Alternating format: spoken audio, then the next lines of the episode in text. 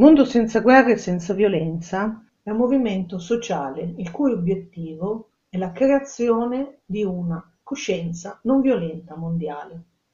Questa nuova coscienza sarà il passo necessario verso un mondo libero dalla violenza, non solamente nella sua espressione più crudele,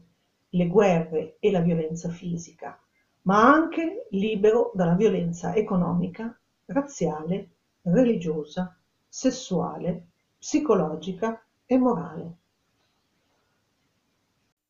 Mondo senza guerra e senza violenza nasce come organismo internazionale del movimento umanista nel 1995 con la campagna internazionale 2000 senza guerre.